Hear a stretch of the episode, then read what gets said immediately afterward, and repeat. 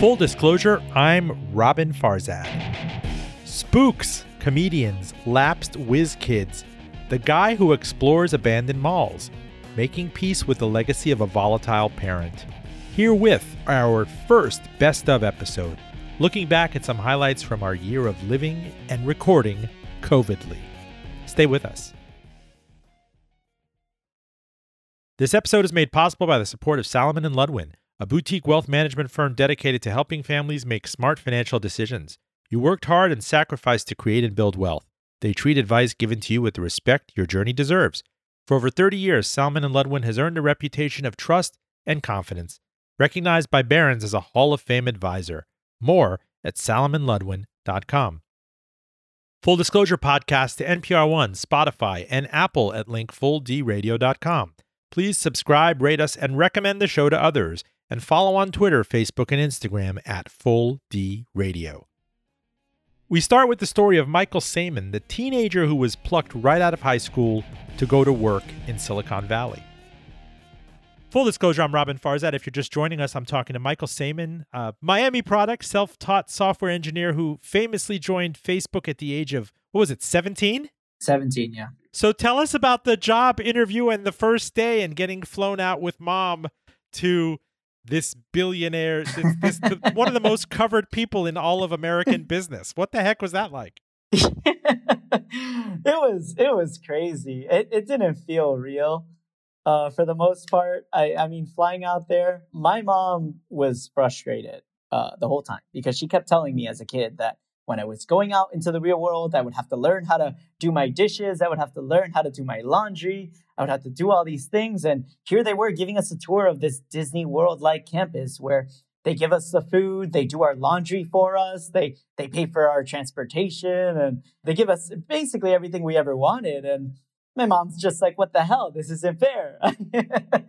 you know, now now you're gonna go out there and you're gonna get everything you wanted. Um, and and so really it was i mean it was pretty crazy uh, I, I think the the most remarkable thing for me was just how regular mark looked he just looked like he wasn't a billionaire if that makes any sense i just i just i guess i didn't really know what a billionaire looked like i, I just knew he was one of the wealthiest people on the planet and so the entire time i was just thinking oh my gosh he's a billionaire. How does all that money fit in him? Like I was like, is he gonna explode? Like I don't know.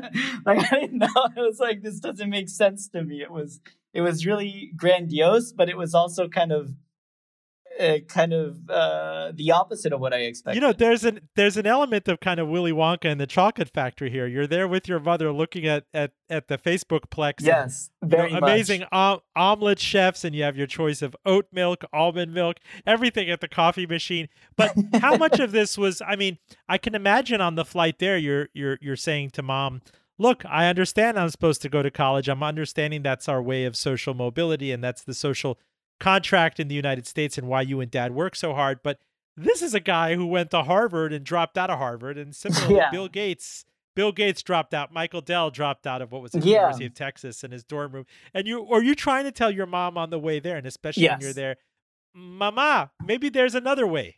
Yes, yes. Uh, I I mean, my mom was worried uh, from I think earlier in the year when I told her my plan, which was to make this free app that then would get the attention of companies and then uh, those companies would reach out to me and uh, maybe I would get hired or it would get acquired and then I wouldn't have to go to college. Because I remember at the time I would go to my college counselor at my school and my college counselor would tell me your grades are just not there. You have D's and F's and you have really bad grades in your classes, you're just not going to get in. And I remember applying to those schools and getting rejected to every Ivy League school I applied to. I got rejected to everything. And I remember telling my mom, like, look, it's either this or community college, the local community college by uh, by Kendall. Um, so you know, as soon as I got the email from from Facebook, I told my mom, I was like, look, eh, don't worry about me. I'm gonna be fine. This is this is it. Like I I'm good. Uh, and she would tell me, Are you sure, Michael? Are you sure? And and I was like, no, no, no, no, this is this is it. You'll see. And as we start touring the the campus and everything, I think my it starts settling into my mom when she sees that. Right when I when I go into the you know the fishbowl is what they call the meeting room that Zuckerberg uh, would meet in. And when I was sitting there with him and my mom would see through the glass window, I guess she was just kind of standing outside for the 15, 20 minutes or so that we were meeting. And I think at that point she started to realize, okay, like yeah, maybe he's gonna be okay. like maybe it's gonna be fine. Yeah. and and that's kind of how I've always played my life. It's always been a risk, uh, a risk game. I like to say that I'm risk averse, but to be honest, it's it's calculated risk. Uh, you got to think a lot about it. Uh, think about every possibility, and then and then take the jump. Full disclosure, listening to our first best of episode. Here's a bit of my conversation with citizen sleuth Fernand Amandi. He talked about the dark legend of Bernardo de Torres, the Miami exile who went from CIA infamy and black market riches to dying homeless. In in the photos of him with some other Bay of Pigs cutout figures, it said they will never find out what happened. And I'm haunted by the fact that he kind of took this to the grave. He would return calls because, as he said, he was waiting for someone to ask him about his life story, i.e., to pay him for his life story. And that's the shocking thing to me is for years I thought he was in hiding. He was in Chile. He was in Venezuela or something. He's like, no, buddy, I uh, Tropical Park. I go to Publix. Other people from the mutiny took his photo getting a sub at Publix, right? He injected himself with vitamins. He was a regular at the Ventana at La Carreta. He would occasionally, as he did with me once, he walked into, as you know, the epicenter of political intrigue in Miami is Versailles, the Cuban restaurant, and the Van Ventana in front of it, where all the, the exiles line up and have cafecitos and talk about the death of Castro and everything. He dared walk in with me. He said he wanted to walk in with me to the back of the restaurant.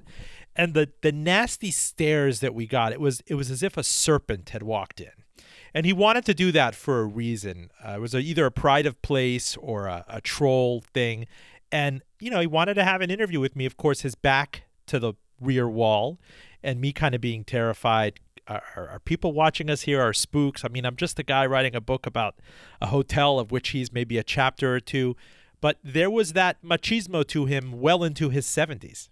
Well, you know, Roben, I was on the trail of Bernardo de Torres from the time I was probably 21 years old. So that was 25 years ago.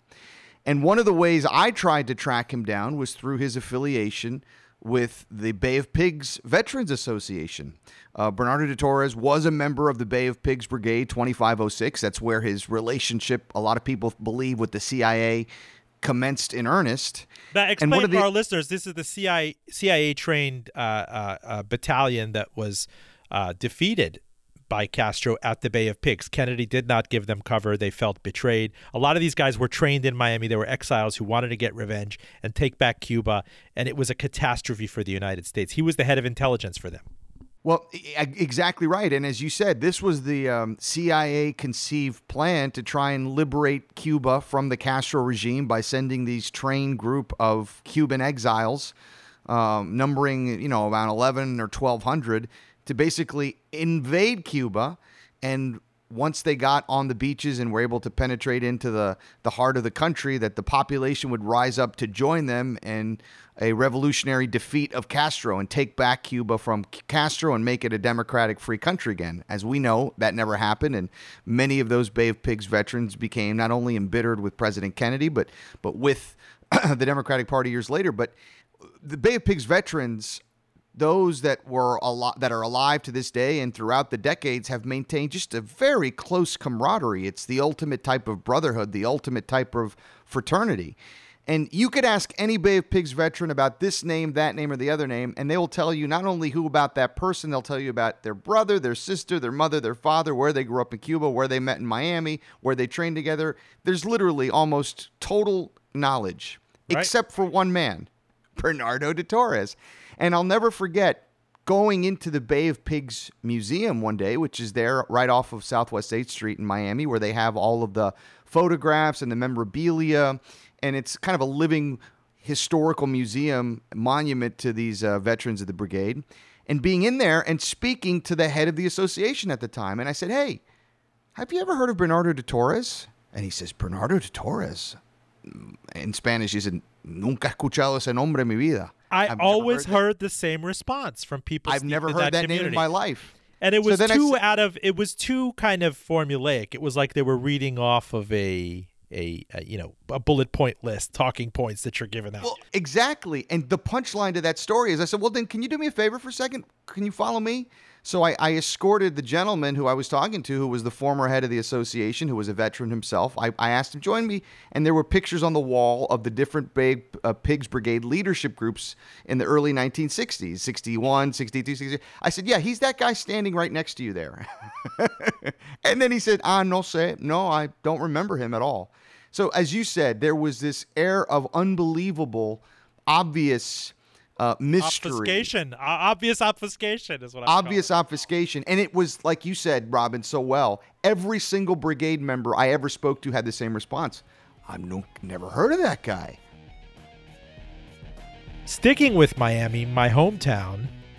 Full disclosure if you're just joining us, we're talking to Ricardo Morales Jr. He is the son of the late Ricardo Monkey Morales. If you Google Ricardo Monkey Morales, he was uh, an, a, a notorious informer, uh, strategic drug dealer, explosive ex- expert, CIA agent.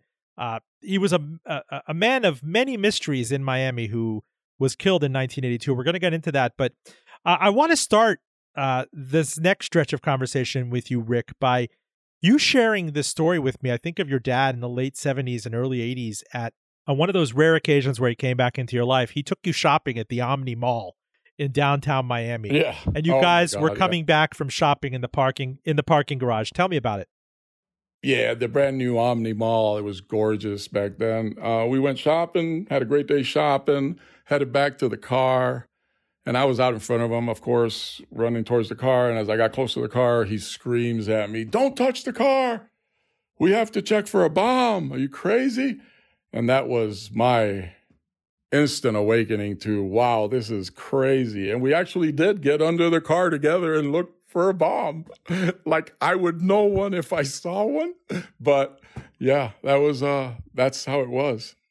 How do you even have that conversation once you do get into that car? Like you're a teenager. What do you say, Dad? Like, what the heck? What do you do, Dad? Yeah. You know what? I think I was in so much shock that uh it just didn't even didn't even register the whole drive home. After that, the conversation went back to normal. And I don't I didn't even tell my mother. I didn't tell anybody. Well, I didn't tell anybody anything anyway back then. I kept a lot secret, but um it was it was just the craziest moment. Did you just suspect that he was a drug dealer looking to CYA? When I was young, yes. Yes. When I was young, yes. After the airplane bombing, where I'm old enough to do research, then I start learning about the CIA, the Congo, the missions in Europe, uh, stuff like that. I'm going to take you back to the early to mid 1970s where he decides things are getting really hot in Miami. He's been an informant. He has uh, killed people. He has tried, you know, there was one incident in broad daylight in the late 60s, I think in Little Havana daylight, where he sprayed 17 rounds from a, a, a, what's called a grease gun, an automatic weapon, into a fellow exile's face. The guy survived, and he again called that another day at the office. But his legend right now in the Anton. Anton, his legend, Yeah. his the guy's the guy's name is Anton. They used to call him Atomico, Uh-huh. atomic, because he couldn't be killed after that. They said. So that's the thing is that every every every domino table in Little Havana there'd be legends about your dad wafting and to take it back Yeah. to when he nearly had his legs blown off I believe in 1971 or 1972 he uh he got into this habit of always checking for dust streaks on the car when he left the car and he came back whether he was shopping whether he was driving around he wanted to make sure Right. that that nobody had tampered with the car in his absence and another thing is with the uh you know there was an enemy of his um with the whole situation with Eladio Ruiz a person who tried to kill your father in the early Tried to kill him. 1970s there was a famous scene where it was a drive-by shooting your father was in his car and he took a slug to the side you know a bullet to the side of the head and Yep. he was just injured and he knelt down kind of into the floorboard of the car peeled out the bullet put Yeah. it on his dashboard effectively and then turned on the light and rolled out of the car and as i wrote in the book he pursued the would-be assassin knocked on his door and yeah, he actually shot him he in actually the face. took out the dome light. So He actually removed the dome light. this is crazy. from inside so, the car Yeah, you so get he has more so than nine, nine lives at this Yeah. point, and this is just illustrating just how hot it had gotten for your dad in Miami. But yeah, that story is is a good story because the guy who was coming to kill him was an informant who was trying to get him in, inform on my dad, and then my dad found out, and that's how that came up. So he was waiting for him, and they were. Uh, he saw them from the apartment where he lived downstairs getting ready with their guns. So he let one of them came up. He entered the house, and on the way out, the guy made the mistake of exiting first and then my dad took him out. Funny man Kyle Grooms on his meteoric rise from Def Comedy Jam and Chappelle Show to his brush with death. Tell me about your big break. When did the big guys come knocking? When was it outside a kind of provincial I 95, 305, 954, 561 to getting called up to New York and LA? You know, I did um well Def Jam I did my second year in stand up. Uh my second year doing at 97. I started in 95. I did Def Comedy Jam in 97. But that was it wasn't a big break. It was just like, "Oh, I can still do this." I was still actually working at Univision. I had to take uh vacation days to go shoot Def Comedy Jam. But I think in 2001 I did Jamie Foxx used to have a comedy festival in Atlanta called Laffapalooza. And that's when I met a New York manager. Like, and they were like, hey, you need to come to New York and hone your craft. And, you know, that's when I was like, okay. So I left Miami and went to New York, you know, and, and yeah, and that's when I learned really how to be a stand up because you got to see Jim Norton, Patrice O'Neal's, uh, Greg Giraldo, all these guys perform. Colin Quinn, Chris Rock would come through, Dave Chappelle. So it was, it was the mecca of stand up. And I, I had to get rid of all my hacky Miami comedy and learn to be a, a real stand up comedian, you know? Kyle, how did you make ends meet when you moved to New York? Well, I made ends meet by moving back into my mama's basement. now, my mother, my mother, um, my mother lives in Perth Amboy, New Jersey still. So, uh, for the first year or two, I stayed with her and I, I booked gigs. You know, I, I, my, I, I was off and running my first year in New York. You know, you could book enough local gigs, enough college gigs. Then I started getting TV sets and getting TV exposure. And uh, once I, I got uh, I got on the Chappelle show, maybe my second year in New York, maybe my first year in New York, and um, and moving to New York, you you work every day. You could be on stage every night. I think I was on stage every night in New York. Kyle Grooms, tell me about the Chappelle show. I'm dying to know what it was like to get the call up because, you know, that thing is a it's it's a cultural totem. I think it debuted what was it in 2003? Early 2003 and the stuff is just quoted left and right. I mean Charlie Murphy, the late Charlie Murphy, the late Rick James. I mean this stuff is is uh it you know, he's a he's a legend and it's amazing that it's already almost 2 decades ago, but tell me where you were when you got that call and what they said and how excited you were and where they where they took you out to and what the whole process and the feedback was like. Uh, you know, it's funny. Uh, the way I got the Chappelle show, Neal Brennan, like, I was working at the Boston Comedy Club in Manhattan, Lower Manhattan.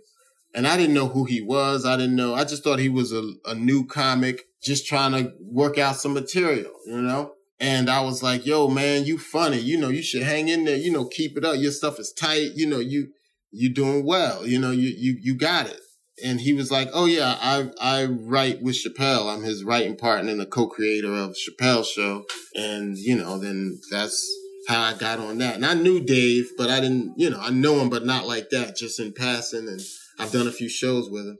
And then they invited me to come in and do some sketches with Dave.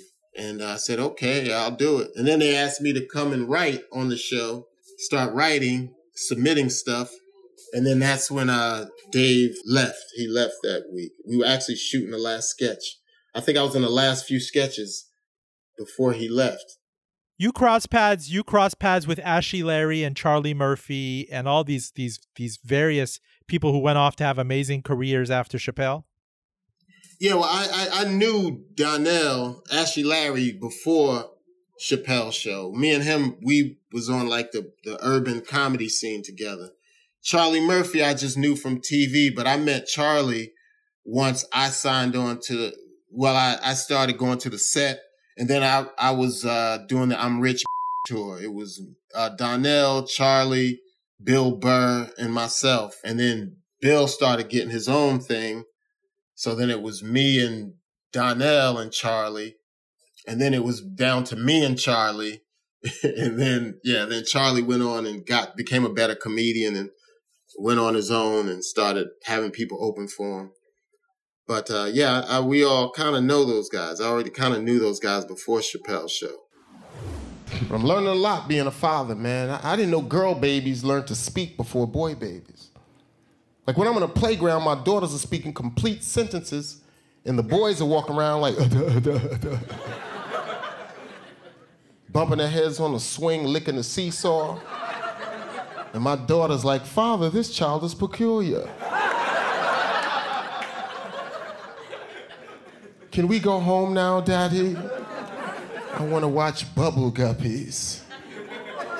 My daughters, man, they something. They daddy me to death too. Daddy, daddy, daddy, which feels good, man. You know, really feel. You know, it really feels good to have somebody call me daddy, and I'm really their father.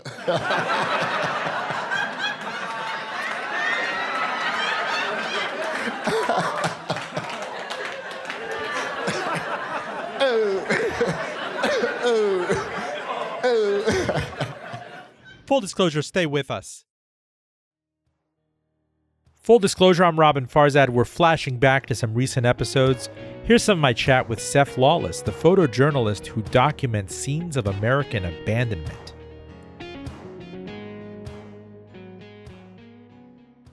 You're actually joining us from Cleveland, but I'm not trying to say that's synonymous with an abandoned Orange Julius. But surely Cleveland has got you know its its knocks and everything. I actually want to ask you about this stuff uh, growing up because it was you know your father worked in a was it a Ford factory in Ohio? He did, yeah. Um, my grandfather as well, um, Mexican immigrant. He came here during the uh, Revolution um, and got uh, a job at the Ford factory plant up in Detroit. Um, my dad was raised there eventually relocated to Cleveland, Ohio, where I was raised. So Cleveland certainly got its knocks in the 70s and 80s. I think Mel Brooks always uh, made fun of it, whereas the famous, you know, the the, the fire in the Cuyahoga River. Uh, yeah, that's so true. Am I kind of baiting you to talk about Cleveland? well, you know, it's changed a lot. Um, uh, you know, growing up um, since World War II, we we lost a a, a lot of, of factories, uh, American manufacturing jobs that were shipped overseas, uh, globalization, and it it shifted a lot because um, that resulted in population loss. So you know, you have abandoned schools, abandoned malls, abandoned amusement parks, abandoned factories that line the sky around me as a kid playing. You know, almost i remember as a kid I, I, I, could turn in almost any direction playing outside and where i was you could see abandoned factories just crumbling like this apocalyptic landscape around me. So i had a, a fascination from a, from a young age especially taking little road trips and, and family vacations through other rust belt uh, cities you know um, that were hit this kind of the same way. May i ask you how old are you? Um 42 so, like me, malls were a part of your 1980s childhood. I mean, that was the center of social life. I mean, since the sixth grade. I mean, I try to explain it to my kids. They're like, really? I mean, you actually went there? What did you do? Uh, you just walked in and out of stores. There were candy stores, there were music stores, record stores. yeah. Uh, you grew up in that crucible? Oh, I did. Yeah, big time. And uh, a, a, lot of the malls that I shot, uh, especially here in Ohio, some of my most viral and famous abandoned mall images were malls that I attended to regularly as a kid. So it was surreal, profound, very moving, very emotional for me to be in some of these malls um, over the years. But yeah, they played an intricate part of my life. As you know, I mean, these were these malls at the time were probably one of the largest communal spaces in America at that time. And people went there. They were gigantic chat rooms before the internet ever existed you know, you'd meet people, you talk to people, you window shopped. I, I, I spent so much time at the mall and I, I can't remember. I spent more time just hanging out there than buying stuff. And I think most people yeah. could relate to that, you know? I see your interview, the Q&A in cleveland.com. They ask you, I think people respond to your photos because they have memories of these places and seem, and to see them now, I mean, and you responded, I'm old enough. I remember Geauga Lake. I remember Six Flags. I remember going to the mall. I hung out there. These big grand places that served as pinnacles of the community were not only institutions or places of commerce, there were communal spaces where a lot of people went and shared good memories. These are very nostalgic places. Do you recall? And I've often asked retail analysts and uh, uh, you know economists and others, what was the tipping point? I mean, certainly pre-internet, every town seemed to have the good mall and the dying mall, right? Uh, there was a there was a more expensive place that that J.C. Penney moved to, and uh, that wasn't as blue collar, and maybe had parking that you had to pay for. That certainly sounded the death knell for a lot of these older properties that kind of came of age in the seventies.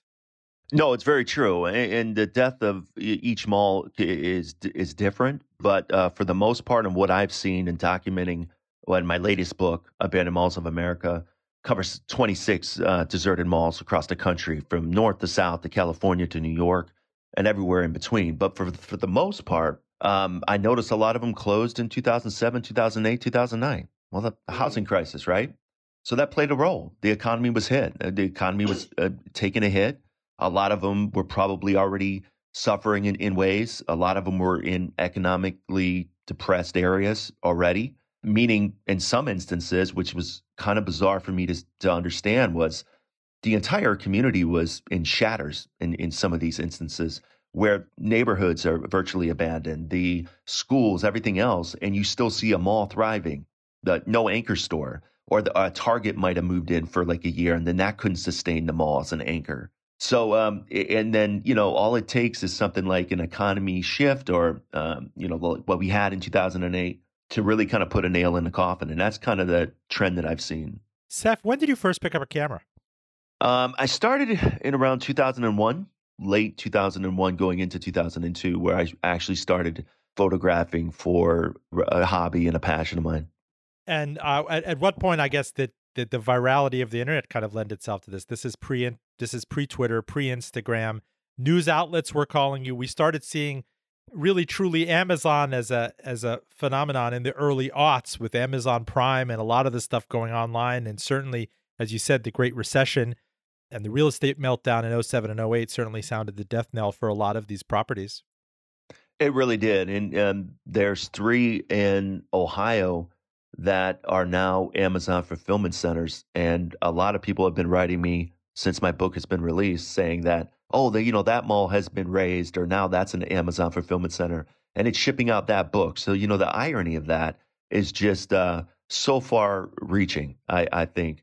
But I, I don't think it's necessarily just Amazon. A lot of people just right go to online. I believe me, I think that took a big a big cut. But I think consumer habits change. And I think, you know, after 2001, we had 9 11. I don't know if you, if you remember this. I, I, I definitely mm-hmm. remember this that malls were a soft target for Al Qaeda. So people were afraid to go to malls, especially after that time. So they started designing, deconstructing the mall, if you will. They had open malls with open courtyards, and people didn't want to shop under energy wasting fluorescent lighting. They wanted natural lighting. So the consumer shifted. And so I think, you know, we catered, uh, the malls kind of changed into that. So there, it's kind of a twofold system, I think, why, why malls pretty much have failed and probably will in a foreseeable future. I caught up with Shelly Tygielski, the mindfulness mogul shaped out of immigrant neuroses and quarter life corporate burnout. So fascinating how, you know, the shadow and persona of everything works because to me, the memory of you, you were smaller, you were you were indefatigable, you were constant energy, you were uh, life of the conversation, popular in school, supremely motivated to the point that I think by middle school you we knew that you were destined to not fully complete high school and jump into University of Miami and again complete the medical programs as a 6-year undergrad, right? Here we are, you know, 40 years or so after I met you and uh, yes, I knew you were born in Israel. You came with your family to Brooklyn at age 2. I did not know that you were kidnapped while waiting for your mother at the Brooklyn DMV office. And I further didn't know about your Iraqi ancestry and, and the peasantry and that we share, you know, something in common in ancient Babylonia. But first, unpack the DMV memory for me. well, it's interesting because, you know, I don't remember it firsthand. I remember it as it was told to me growing up. And it was one of these stories that was always shared around, um, you know, dinner tables and Hmm. um, like a shock factor. You know, my my mother would just gently insert into like a conversation when people would ask about, you know, how we got here and what have you. She would just say, "Oh, and my daughter was kidnapped when she was two. and it, it you know would create this like big pause of like, "What? That's so crazy." Um, so basically, yeah, I was, I, listen, I was a very gregarious child. I know that's very hard to believe that I was outgoing and that I like talking to people. Um, and I, um, you know, would have this habit as well of going up to just strangers and start talking to them. And, and I was incredibly interested in people.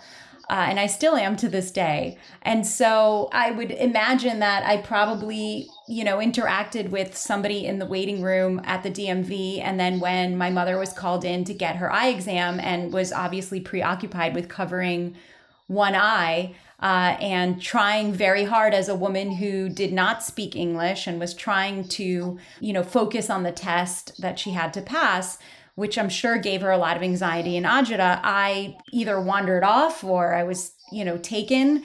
Uh, but my mother, as soon as she, you know, completed the test, turned around and saw that I was gone. I was completely missing and nowhere to be found in the DMV.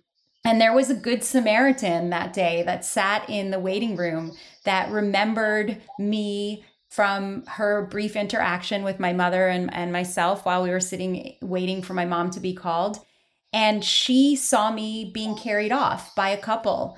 Uh, and she immediately knew that she had a choice to make. She had to make a choice between either running in to try to find my mother or running after this couple, knowing that there was something wrong because obviously I had not arrived with them. And she chose the latter. She ran after this couple, didn't think twice about the potential danger to herself, and followed them for city blocks into a housing complex in Brooklyn uh, off of Ocean Parkway and saw them entering into a building and then proceeded to run back to the DMV to tell my mom, like, I know where your daughter is, follow me. And again, my mother did not speak English well at all. And so they were sort of, as my mom describes it, you know, speaking in charades. Um, and this woman finally just was like done with trying to explain to my mother what was going on, who at that point was completely broken down in in in grief and in fear. And my she just grabbed my mother's arm and ran all these city blocks with her into this complex, being followed by at this point the Brooklyn or the the New York PD, which was which was called to the scene of the crime, and um and it took like a good you know few hours for them to make it through. They had to lock down the building and go floor to floor to floor, knocking on every single door, looking in all the corridors and all the stairwells to see if they could find me. And, uh, you know, second to last floor on this very tall building, uh, when the elevator's door opened to that second to last floor, I was sitting there, or I was actually being carried uh, by this woman. And I was as happy as happy could be. I was totally fine. I was not, I had no awareness that I was in any danger. I was smiling and laughing, and of course, happy to see my mom, but couldn't understand why my mom was crying.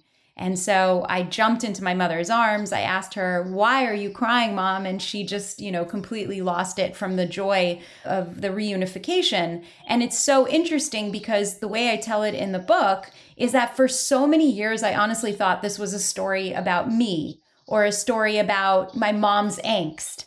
But really, you know, as I started to think about the Good Samaritan who kind of gets lost in the story as it is told, at least by my family, I was just fascinated by that moment of agency that she had, that she was able to, in a split second, make a decision to, again, risk her life or to do the right thing on behalf of somebody that she didn't even know. And I was fascinated by that. And that really became, you know, a part of my life that began to inform a lot of the work that I would find myself immersed in for decades to come. Comedian and actress Tara Grammy regaled us with stories of struggle and hustle en route to her big Hollywood breakout. But yes, and I digress as I normally do. Tell me when you left Iran and what your initial memory was in coming out of, of that country. Um, I left Iran a bunch of times when I was a kid. I had kind of a all over the place kind of childhood where first we moved to the US when I was two, but then my dad couldn't get a visa, so we moved back to Iran. And then we moved to Canada when I was about six, my mom and I, because my parents got a divorce. So um, I was kind of all over the place when I was a kid between Iran, the US, and Canada. But we finally, finally left uh, Iran when I was six and um, moved to Toronto which is, yeah, a very heavily immigrant culture. There's a lot of immigrants in Toronto. And I was in class with mostly kids from Hong Kong, and I wanted to be just like them. So I would make my mom take me to the uh, Asian supermarket and buy Asian snacks um, because that's uh, what I thought was normal. And my mom was like, I brought you to Canada. What's going on? Why do you think you're from Hong Kong? Um, also, the cold winter, I remember my mom bundling me up a bunch because it was so cold in Toronto. When did you make people laugh officially? I remember my father, you know, there's a, he, whenever we'd have somebody over, he would have, uh, you know, pour a beer and give me a tiny drop of the beer in another cup. And I, I'd share this vulgarity when I toasted the person, kind of as a five or six year old. And I got such a rise out of the room, and my mother was so mortified that I continued to want to think that I was funny for the rest of my life. And here I am today trying to be funny with you. But when did you have that epiphany? Um, it was a little bit later in life. I think we moved to Germany when I was about 13 and I went to a British private school, which was so different from the Canadian public school I was in in Toronto. And my way of making friends was kind of utilizing the fact that I'm completely shameless and will do anything to get a laugh. Um, and that's how I made friends, just by being silly. Well, I mean, I have to ask without mm-hmm. being your psychotherapist, was it to conceal volatility or turmoil at home? Was it to conceal another identity or did this just kind of come to you naturally? I think it came to me naturally. My my dad is super funny, um, very much a people person. My mom's really funny too. Um, I think it was more of uh, it. There's probably some psychological thing behind it. I'm sure there is, um, but I think it was more just because I wanted to make friends, and uh, everyone loves uh, the funny guy, right? You know, mm. I just wanted to be loved. You can give me a you can give me a copay for this after we're done, but go ahead. yeah, I I really think it was more about just wanting to fit in and finding comedy as a way like as the great connector between between people you know i went to another international school people from all over the world and uh, it was kind of laughing together and making jokes and being silly was how i made friends was there stigma attached to being Iranian in Canada at the very least. I mean, I know I felt it in the United States where I'd always be called a, you know, terrorist or a camel jockey or Saddam, you know, into the 90s or something like that. Iran was kind of this catch basin for everything that was uh, bizarre and menacing and exotic and, and terrorist oriented out of the Middle East. I never had that experience growing up in Canada. Um, Toronto is a very multicultural city. Everyone is from somewhere else. And racism i think is more it's more undercover if that there's a terrible way to say it but it's it's just it's less blatant than it is here in the US there are so many different cultures so many different types of people i never felt like an outsider because everybody was an outsider I felt different in that, you know, I looked different from the kids in my class because there weren't that many Iranian immigrants at the time that we moved mm. to Canada. But uh, I never really felt like the other, the way that Iranians in America did, that I've heard stories about here. Yeah, I mean, if you look at the band Rush, which I conflate with Toronto and Canada, right? You have a, a European guitarist, you have the son of Holocaust survivors in, in Geddy Lee and everything. And I don't think people appreciate the, the Chinese population in Toronto and how much of a, of a diaspora that kind of built that city at the very least. Yeah, absolutely. Toronto was definitely built by immigrants. New York Times culture reporter and Robin Williams biographer Dave Itzkoff discussed breaking out on his own after living in the shadow of a cocaine addicted father. Dave, you write about uh, maybe kind of grasping for some element of normalcy when uh, your dad moved the family to Rockland County suburban, you know, New York back in 1991. Right. I'm going to read from your essay in New York Magazine, the excerpt from your book. Though this transition unfortunately occurred between my freshman and sophomore years of high school, the uncertainty that nibbled away at my stomach lining in the first summer of exile was tempered with relief. The farther we were from New York, I figured, the more difficult it would be for my father to feed his habit. Indeed, after we moved, he began to enjoy a sobriety as fragile and as unfamiliar as the suburban silence that now enveloped us. This lasted until the following spring. After months of struggling to make friends at my new school, I had finally been invited to the birthday party of a social studies classmate, a nice Jewish girl with straight auburn hair and a bump in her nose, who was probably just taking pity on me, but whom I thought I had a genuine shot at. All I needed was a ride to that party, and everything would fall into place. While I spent that afternoon staring at myself in the mirror and brushing my hair until it was just right, my father was behind his bedroom door, sometimes watching TV and sometimes talking on the phone. But when it was time for him to take me to the party, he was snoring loudly. In my excitement, I hurriedly roused him out of bed into his pants and into the car. And though his breathing was heavy and his waking movements were comically sluggish, I never thought to wonder why he had been home asleep so early on a weekday. But there was something unmistakably wrong about the way he was driving, the way he let the car coast too far to one side of the lane before jerking it back on course, the entire vehicle shuddering like a horse that just took a spur in its side. Then, as he maneuvered off a quiet access road and onto a two way highway, he turned so wide that we ended up in the oncoming lane of traffic. We skidded to a stop, parked backward on the shoulder. I could now see that my father's eyes were barely open and his hands were trembling on the steering wheel. Are you high? I demanded. Deep in his narcotic fog, he was sufficiently alert to know he should be embarrassed. Yes, he stuttered. Dave, I don't understand how you presumably were successful in high school and you put it together and you you had the day job of being a functional kind of awkward kid in a in a new school and applying to great colleges and getting accepted. How did you keep it together?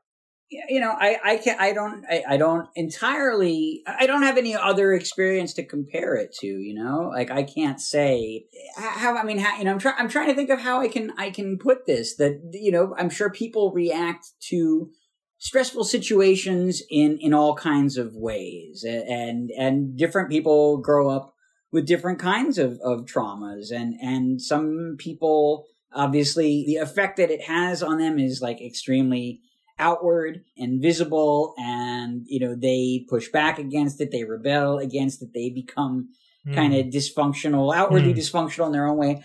And and honestly I, I mean i can only speak for myself but i imagine others too that like one way that people react to it is just to kind of like put your head down and just like throw yourself even harder into the things that you can you feel you can control the things you've already been told that you're good at places where you've gotten encouragement like high school academics, if you had, like I did, teachers who, while they didn't know what was going on in my life, people who just said, Hey, you're a good student, you, you have potential, then you think, well, okay, I will just try to put all my energy into pleasing those people. I don't have a father who I can get that kind of, you know, validation from. So let me do whatever these other people are telling me that seems to elicit it from them you know that was that was a big motivator i'm sure. I i took pleasure honestly i know it's weird but i took pleasure in my own uh, schoolwork at the time so at least it was like something to feel good about and enjoy. There wasn't a lot else uh, you know just uh, at, at the time but uh, you know like i said I, don't know i don't know if that's if that makes any sense but that's just well like when when when did you find solace when when did you find solace in in letters in writing in reading probably from a very, very early age that I've been told that, you know, I started reading pretty young, like age uh, three or four. And, you know, I, I definitely spent a lot of time alone as, as a young, like latchkey kid and just was allowed to like we, you know, we had a pretty big book collection uh, when I was growing up, and I was just allowed to like sit in front of our collection of books and and sift through them and and read. So there was that. You know, my parents have memories of me like sitting at the breakfast table and like you know you get like a cereal box with like the nutritional content listings on the side, and I would just like sit and pour over that and learn to read all the different like names of vitamins and, and minerals. So. Mm just from that that age, I guess. Uh, but it, it was a long time before I understood that, like you know, writing and and uh, journalism were a career. I didn't. It wasn't anything that I contemplated or or uh, you know as a way to uh, you know make my living or to just something something that I could do for the rest of my life. Really, right. You know, you write about your uh, your start at Princeton, which was 90 miles away from home. You said, "I, meanwhile, was pursuing my own betterment with the same single-minded intensity I'd seen my father exhibit in his prime. Some portions of this education occurred in lecture halls and libraries, while others took place in the private tap rooms and semi-secret back rooms of an Ivy League campus, where pot was plentiful and cocaine wasn't hard to come by if you knew where to look for it." It would be too convenient to say my father's addiction made me more curious to try drugs, and a lie to say I worried that I might have an addictive personality of my own.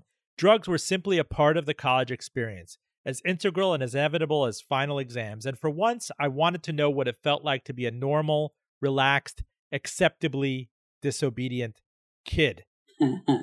I'm not going to superimpose myself on you. I was, a, you know, an immigrant kid from a big Miami public high school, flung into that environment you're someone with a tremendous amount of trauma. There seemed to have been an equilibrium with your father and a lull of sobriety when you went off to Princeton. How did you keep it at bay? Would you limit interactions? Would phone calls rile you up? This is this is where I'm trying to yeah. I'm trying to understand how you juggled both worlds. You mean in terms of like the the the home life that I left behind? That's right. Well, uh, you know, I, obviously there. I mean, there were a lot of reasons why I certainly, you know, I couldn't, I couldn't like you know, cut my family off entirely. I not, I mean, practical reasons, financial reasons, but also emotional reasons that I wasn't, I wasn't necessarily looking to exercise them from my life entirely. I still wanted very much to have a relationship with them and to try to find some sense of, uh, you know, I mean, you said equilibrium or just a, you know, a, a feeling of really connecting and belonging with them in a way that I hadn't been able to when I was younger, but that there were still further opportunities when I got older. Our last stop on this look back episode one reporter's vision and plan for the transformation of public media. Full disclosure, I'm Roben Farzad. You're listening to Celeste Headlee, radio journalist, author, public speaker, co host of the weekly PBS series Retro Report. Um, we used to tag team on the late great show Tell Me More. I believe it came to its end, its premature end in 2013. Celeste, uh, you and I have always kid. You are you are so multi-chromatic and multi-talented. In addition to singing, playing instruments, doing radio, doing TV, speeches, books, uh, you I, I, guess did I read that your maternal grandma was African American, your maternal grandma was of Russian Jewish descent, but that doesn't even begin to describe your composition. Right. My maternal grandfather was of African American with a little bit of Native American thrown in, among other things. Um, and my maternal grandmother was Russian Jewish. Yeah, there's a there's a bunch of other stuff thrown in. I I am uh, I am the melting pot that they claimed America was quite some time ago. And you know, interestingly enough, it's it's caused us to it's caused a lot of people to feel like because I am racially ambiguous, at least when you look at me, they think that it's their right to define what my race is, which is surprising. um, and deciding whether or not I can call myself one thing or another thing. I mean, I identify as black and Jewish because those were the people that raised me. And why are they the people that raised me? That's because when, you know, when the Civil War ended, the black children of a white plantation owner were not going to end up with the white family right? So it's always been the African Americans in my family and in particular my great my Jewish grandmother that ended up taking us in. But in terms of journalism, it causes a problem, right? Mm-hmm. Because mm. uh, I'm biased in all kinds of ways, supposedly. Um, I'm certainly biased on issues of gender because I'm female. Um, I'm biased on issues of of uh, the Jews. I'm biased on issues of blacks. I'm I'm probably liberal because, of course, someone can't be black and Jewish and not be liberal. So, you know, one of the things that we talked about in our open letter was to get rid of this idea of objectivity because so far the measure of objectivity has been white and male. If you're white and male, then you can report on anything. Being white and male doesn't make you automatically biased. But being the member of a of a of a different demographic group, especially one that has been oppressed in in past years and current years, that makes you biased. You note that the first public report on the on public radio in 1978, decades ago, said that quote public radio has been asleep at the transmitter close quote on issues of race. And we see an audit seemingly every year from NPR on staff composition and uh, poll results and everything, saying that uh, yet again we've fallen way short.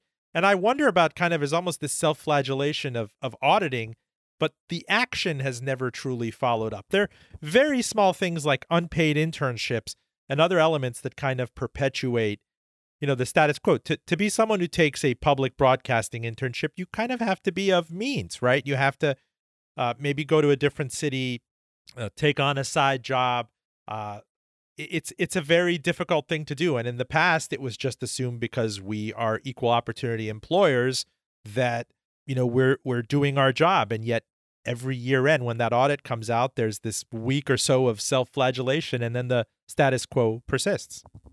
Yeah over and over. And if you look at hiring decisions who is trusted to host shows?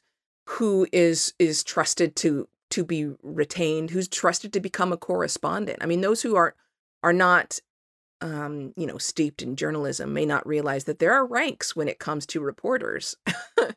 There's an assistant producer, which is sort of like your entry level, and then you can move up to producer. You can move into reporter one, reporter two. Eventually, you could become a correspondent, which is, you know, the highest level of uh, trust and expertise at uh, in public radio, at least. Um, all of those decisions automatically defer to white men. Now, I, I should, you know, this is how we end up with these, as you, you know, talking about these reports every year that just show. And, you know, it's funny if you look at the headlines, they're like, wow, diversity really hasn't gotten that much better. Or it goes the other way and you'll get this sort of um, overblown bragging. Mm. They'll say, look, diversity numbers have gone up. And then you'll, you'll read through the report and realize they've gone up by like 2%. 3%, um, which is just not something to brag about.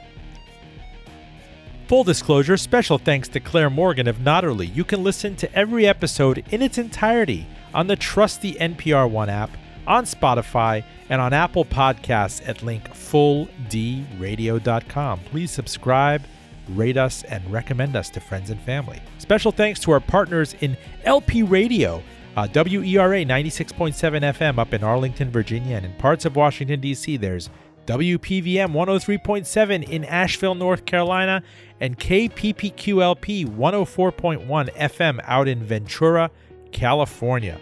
Holler if you'd like to carry full disclosure on your air. I'm Roben Farzad. Thank you for listening. Back with you next week.